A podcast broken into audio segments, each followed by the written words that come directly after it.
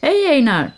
Hej Anna! Vi har ju gjort två poddar nu om grovfoder, om bete och vallar och ensilageskörd och skötsel av marker. Mm. Det är fårpoddarna 24 och 25. Och där har vi pratat vid flera tillfällen om ettåriga betesgrödor. Vad är det för något? Alltså det är himla intressant eh, eftersom, ja, som jag säger i mitt samtal med Thomas Olsson som vi kommer att lyssna på alldeles strax så är det ju lite taskig timing eh, i lammproduktionen. Att eh, på hösten när lammen växer och äter mer då växer ju gräset sämre och det blir mindre bete.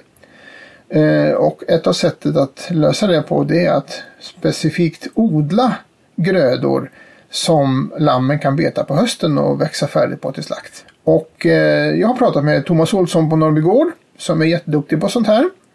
Eh, lite grann hur det går till, vilka förutsättningar som krävs och hur man ska tänka när man odlar sådana här grödor. Och för Thomas är det ett sätt att få lammen att fortsätta växa jättebra på sensommaren och på hösten och inte behöva använda kraftfoder för slutgödningen kan man väl säga. Precis, och han säger att det här är min mest lönsamma gröda på gården, säger han om de här ettåriga betesgrödorna. Ja, men då kör vi igång och lyssnar på dig och Thomas som pratar om ettåriga betesgrödor. Ja.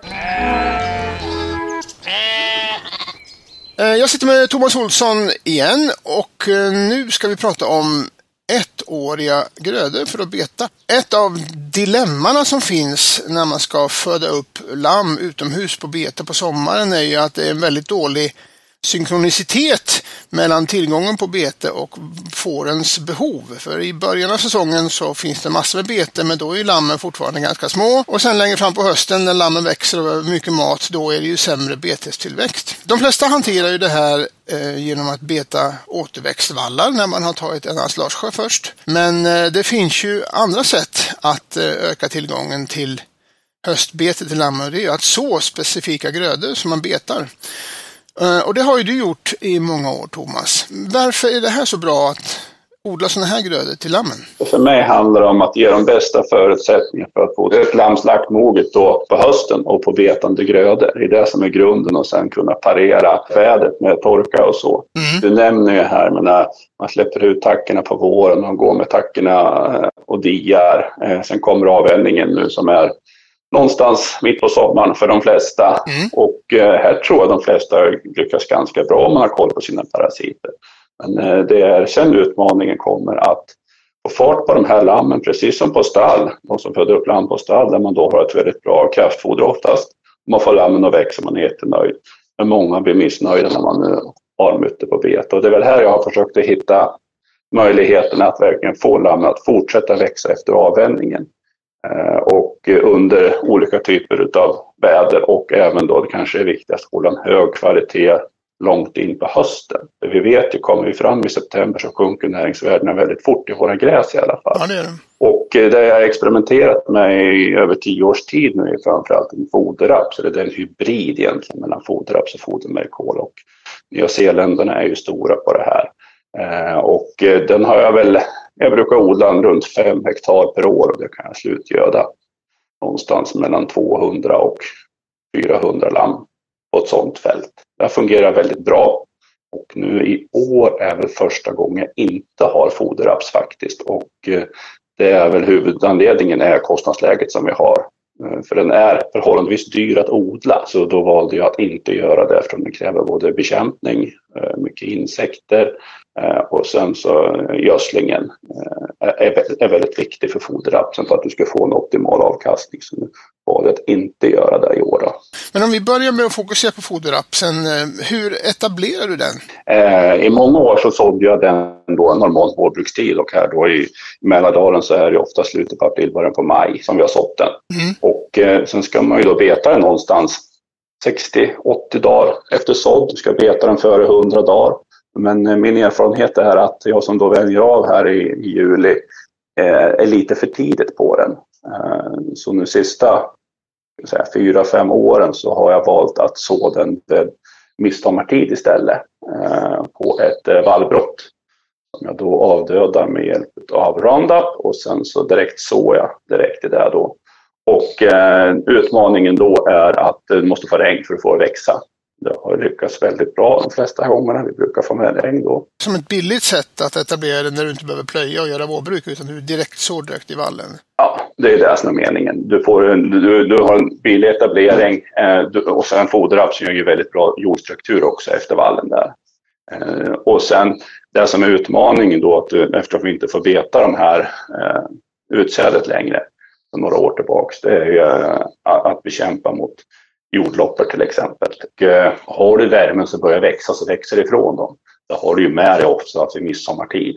Eh, mot i maj och har du en kall vår och då kan du få spruta det där både tre och fyra gånger ibland. Diverse ohyra. Det har också minskat betydligt min användning av kemiska bekämpningsmedel. Men eh, man, man, får vara beredd på att göra en bekämpning vissa år i alla fall när man sår foderraps? Ja, det du har problem helt enkelt. Mm, sen, mm. Sen, det, det, är väldigt olika från år till år, alltifrån vad du har för grannar till och hur, hur vädret är. Ja. Men som sagt var, så man det när det är varmt och får en snabb etablering, då, då klarar du det bättre mot om du har en, en kall vår och det bara står och stampar. Men när du sen släpper djuren på den här foderapsen, det känns som en, en ganska extrem gröda. Klarar djuren det utan att typ bli dåliga i magen eller sådär? Magarna klarar jag oftast. Ja, det, det är ju en tillvänjning. Och när jag sår min, eh, då, då spar jag oftast en, eftersom det här har varit en vall, eh, så spar jag en zon oftast på vändtegen runt om på en fyra meter.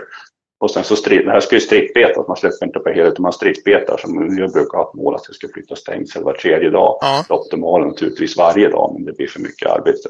Så då har de det här lite gamla gräset i början. Och gärna vill jag ha med någon åkerholme framförallt i början som de kan gå upp i. Och äta det här gamla lite skit. Ja just det, så att då kan de välja lite själva och, blanda så att säga. Ja, det är det. Och det har jag ju märkt också att när jag släpper på det här då kanske redan i slutet på juli då kan jag få problem med fotosensibilitet, det vill säga huvudena svullnar upp och då får den här förgiftningen då en kombination med växterna och solen som gör det här. Så då är det bra att ha lite gammalt gräs och, och mixa med då? Ja, och sen har just när jag har gjort det här, sen, sen ska jag säga jag har sått in det här tillsammans med italienskt rajgräs också.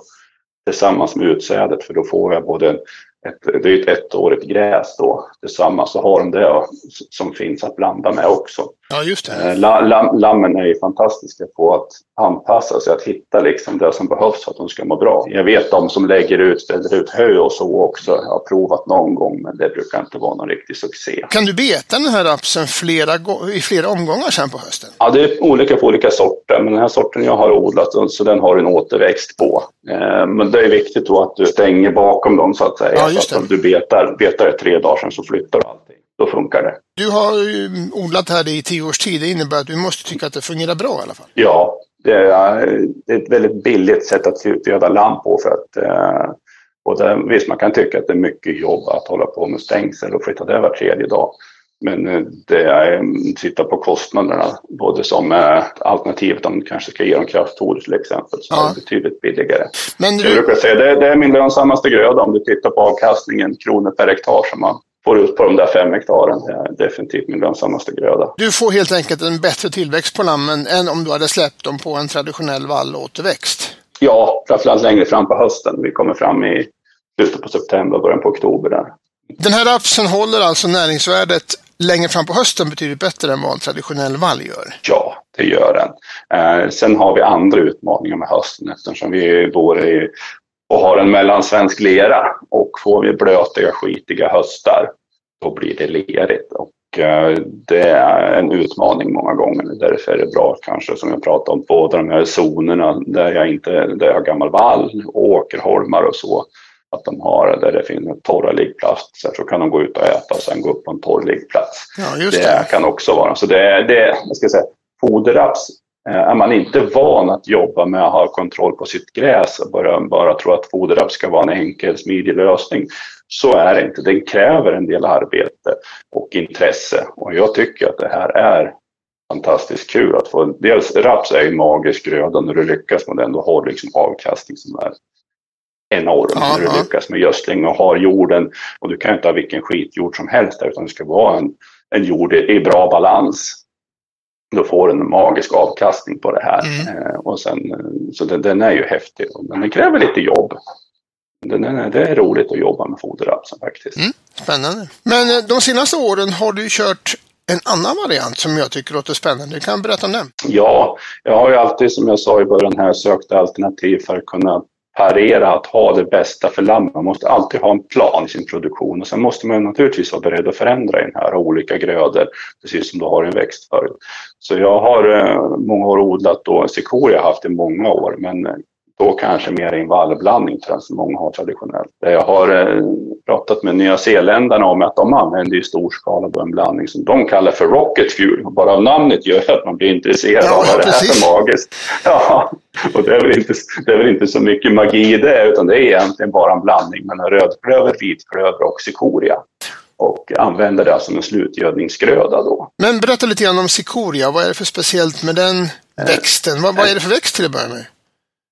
Eh, det är en ört eh, och den är ju egentligen, den blommar inte första året, den blommar andra året. Uh Så jag brukar säga att den är ett och ett halvt år. Den brukar försvinna ganska, den övervintrar inte så lätt här i, hos oss i alla fall. Många kan få den övervintra. Den har en, den, det magiska med den, det är egentligen att du har en, en riktig pålrot, en tjock rot och många äldre man pratar med så används ju cikorian då under andra världskriget och blandade ut kaffet med roten. Ja, just det. Det har man hört talas om. Det, det, ja, det har många hört talas om. En blå vacker blomma har den. Eh, och eh, sen har jag också en till egenskap eh, som forskningen visar på att du har mycket lägre parasittryck eh, när du har cikoria. Så det, det, den, är en ganska häftig gröda. Och eh, den blandar jag som sagt då med både högt energiinnehåll i den här. Eh, och eh, de som inte har sett cikorian, det ser ut som, många tror att jag odlar maskrosor. Men det är ju inte, väldigt lik, lik mask, maskrosor, bladen är små. Men de är inte lika taggiga utan de är runda blad om man tittar lite noggrannare. Den blandar jag då med, med klöver. När, när såg du den och hur såg du den? Den såg jag på våren, precis som ett vanligt traditionellt vårbruk. Ja. Den, eh, den kräver egentligen också en bra jord. Man, vi, vi, kan prata lupin en annan gång som du kan odla på magra jordar med lågt pH. Så här ska du ha en jord med i bra balans, ett relativt högt pH. Eh, då kan du få en riktigt bra avkastning på den här. Eh, och den såg jag i renbestånd då. Och då har man ju utmaningar med ogräs naturligtvis. Ja, jag tänkte, behöver du putsa av den någon gång innan du betar eller? Nej, det gör jag inte. Nej. Men det, det gäller att du har ett ganska lågt ogrästryck på din där du ska så den här. Ja. Att du har kontroll på ditt ogräs liksom i hela din, hela din gård och i din växtföljd. Så den såg jag som sagt var i normal tid på våren. Och då eftersom du har baljväxterna med här så menar jag har valt att inte gödsla den vid sådd. Uh, nu gödslar jag min går faktiskt här och nu sitter vi då här i mitten på, på juli, ja. ska släppa på dem om en vecka för att ge en extra kick. Eh, för att ha en riktigt bra avkastning på, på hösten. För de här kan man börja beta någonstans 60-80 dagar efter sådd också. Då ska man ju tänka på att det här är inte en gröda, men annars pratar man när man ska beta, vi pratar om de här 6-8 eh, centimeters höjd på ett gräs på våren kanske med tacker och lamm och så. Mm. Jag pratar över bladen kanske ska vara en 20-25 centimeter långa. Det är ganska rejäl gröda då alltså? det är en ganska rejäl gröda. Mm. Men det är cikorian som har den höjden förmodar jag. För klövern ja. håller sig lite mer ner i backen än så länge. Den håller sig ner i backen. Så nu har jag, jag 11 hektar då eftersom jag skippade foderrapsen i år. Strippbetar du detta då eller? Ja, den strippbetar jag. Också var tredje dag om året. Ja, du odlar den för att den är billigare. Du, behöver, du gödslar ingenting när du sår. Du ger en liten eh, kickgödsling nu ungefär och eventuellt så får du göra en Roundup-bekämpning hösten innan för att få kontroll på ogräset. Är det så man ska se det? Ja, så kan man se det. Eh, jag har kört den både efter vallbrott. Då funkar den bra för då har du oftast Roundup behandlat den. Efter spannmål, har du kontroll på ditt ogräs i ditt spannmål, då har du inte något större problem. Eh, jag har ju två fält i år och eh, nu på ett fält så kör jag, hade jag Rocket Fuel förra året och körde det igen. Har jag en liten och en lite större ogräsförekomst men inte alls någon fara. Men då höstplöjde du den och sådde konventionellt i våras då? Ja, det gjorde jag. Ja. Nej, den är, den är ett så häftig gröda på det sättet och jag räknar, jag har mina 11 hektar här och jag tror att den, den kommer ju vara jätteviktig för mig för att slutgöda mina lamm. Mm, här mm. tusen lamm som jag tänkte slutgöda på det här då i höst. Nu brukar jag välja att köra upp den där, för den, trots allt, den trivs. Den har svårt att övervintra med någon typ av kvalitet på, på, på våra lerjordar i alla fall. Jag tror det är lättare på lättare jordar att kunna klara sig. Eh, jag har experimenterat med att i blandningen på våren även blanda i då mer traditionella betesblandningar för att eh, ha den då mera som ett, ja men år två så har jag som en betesvall ja, sen. Just det. Det, det funkar ju jättebra. Eh, naturligtvis om du inte betar för hårt. Det är det oftast. Jag, jag gillar att beta ganska hårt. Då, och där du betar du den här grödan långt fram på hösten då knäcker den ganska mycket. Så jag, I mina kalkyler så räknar jag som ett år. Jag ska ha den då som en mera insåningsgröda, skyddsgröda kanske. För för att sen ha det här mer som en permanent bete som jag provat med. Då får du vara väldigt försiktig hur länge du betar på hösten. Ja, ja precis. Annars knäcker ja. du insådden så att säga. Ja, ja. Men annars normalt sett så ja, då plöjer du på hösten och så någonting annat nästa år helt enkelt. Ja. Då är det en rent ettårig gröda helt enkelt. Ja, ja, jag räknar den som det. Ja. Och sen har du det här magiska, både menar, klöver, cikoria, menar, den jordstrukturen du får efter den här, den är ju ja, det, det, är svårt att slå med någonting Ja, det är en bra, en bra förfrukt helt enkelt. Ja, det är det. För en, en vanlig spannmålsgröda exempelvis året efter. Ja, ja. Det finns lite fördelar med det. Mm. Men om jag, om jag förstår det rätt så eh, anser du att de här ettåriga grödorna är en av nyckelfaktorerna i din lammproduktion? Jo, men det har det blivit. Eh, jag, menar, jag var väl så också att jag hade massa foderautomater som jag ställde ut på höstarna här och man öste i kraftfoder där och pengarna rann ut lika fort som man hällde i foder. Vi pratade lite hälsostörningar på, på foderrapsen här som man kan ha, men det har du ju framförallt på kraftfoder också i automaterna, att de lätt föräter sig och så. Och det blir skitigt runt automater och så. Du har det här istället så, för kraftfoder kan man säga då? Ja, de får, de får ingen kraftfoder alls innan slakt på hösten? Nej, eh, jag ska inte säga att jag inte har kraftfoder, för det har jag, men det är ju mitt sista alternativ att ta till om jag inte har någonting annat. Mm, mm. Eh, då använder jag kraftfoder naturligtvis, eller jag kanske har någon liten en grupp med lite pellelam som går någonstans. Som jag ja, har. Ja, visst. Det, är ju, det är ju ett alternativ, men det är inte mitt primära alternativ för slutgöda lamm, utan det är att använda de här grödorna. Jag har vallåterväxter också, eh, för jag tar ju två ensilageskördar och sen så betar jag hela hösten.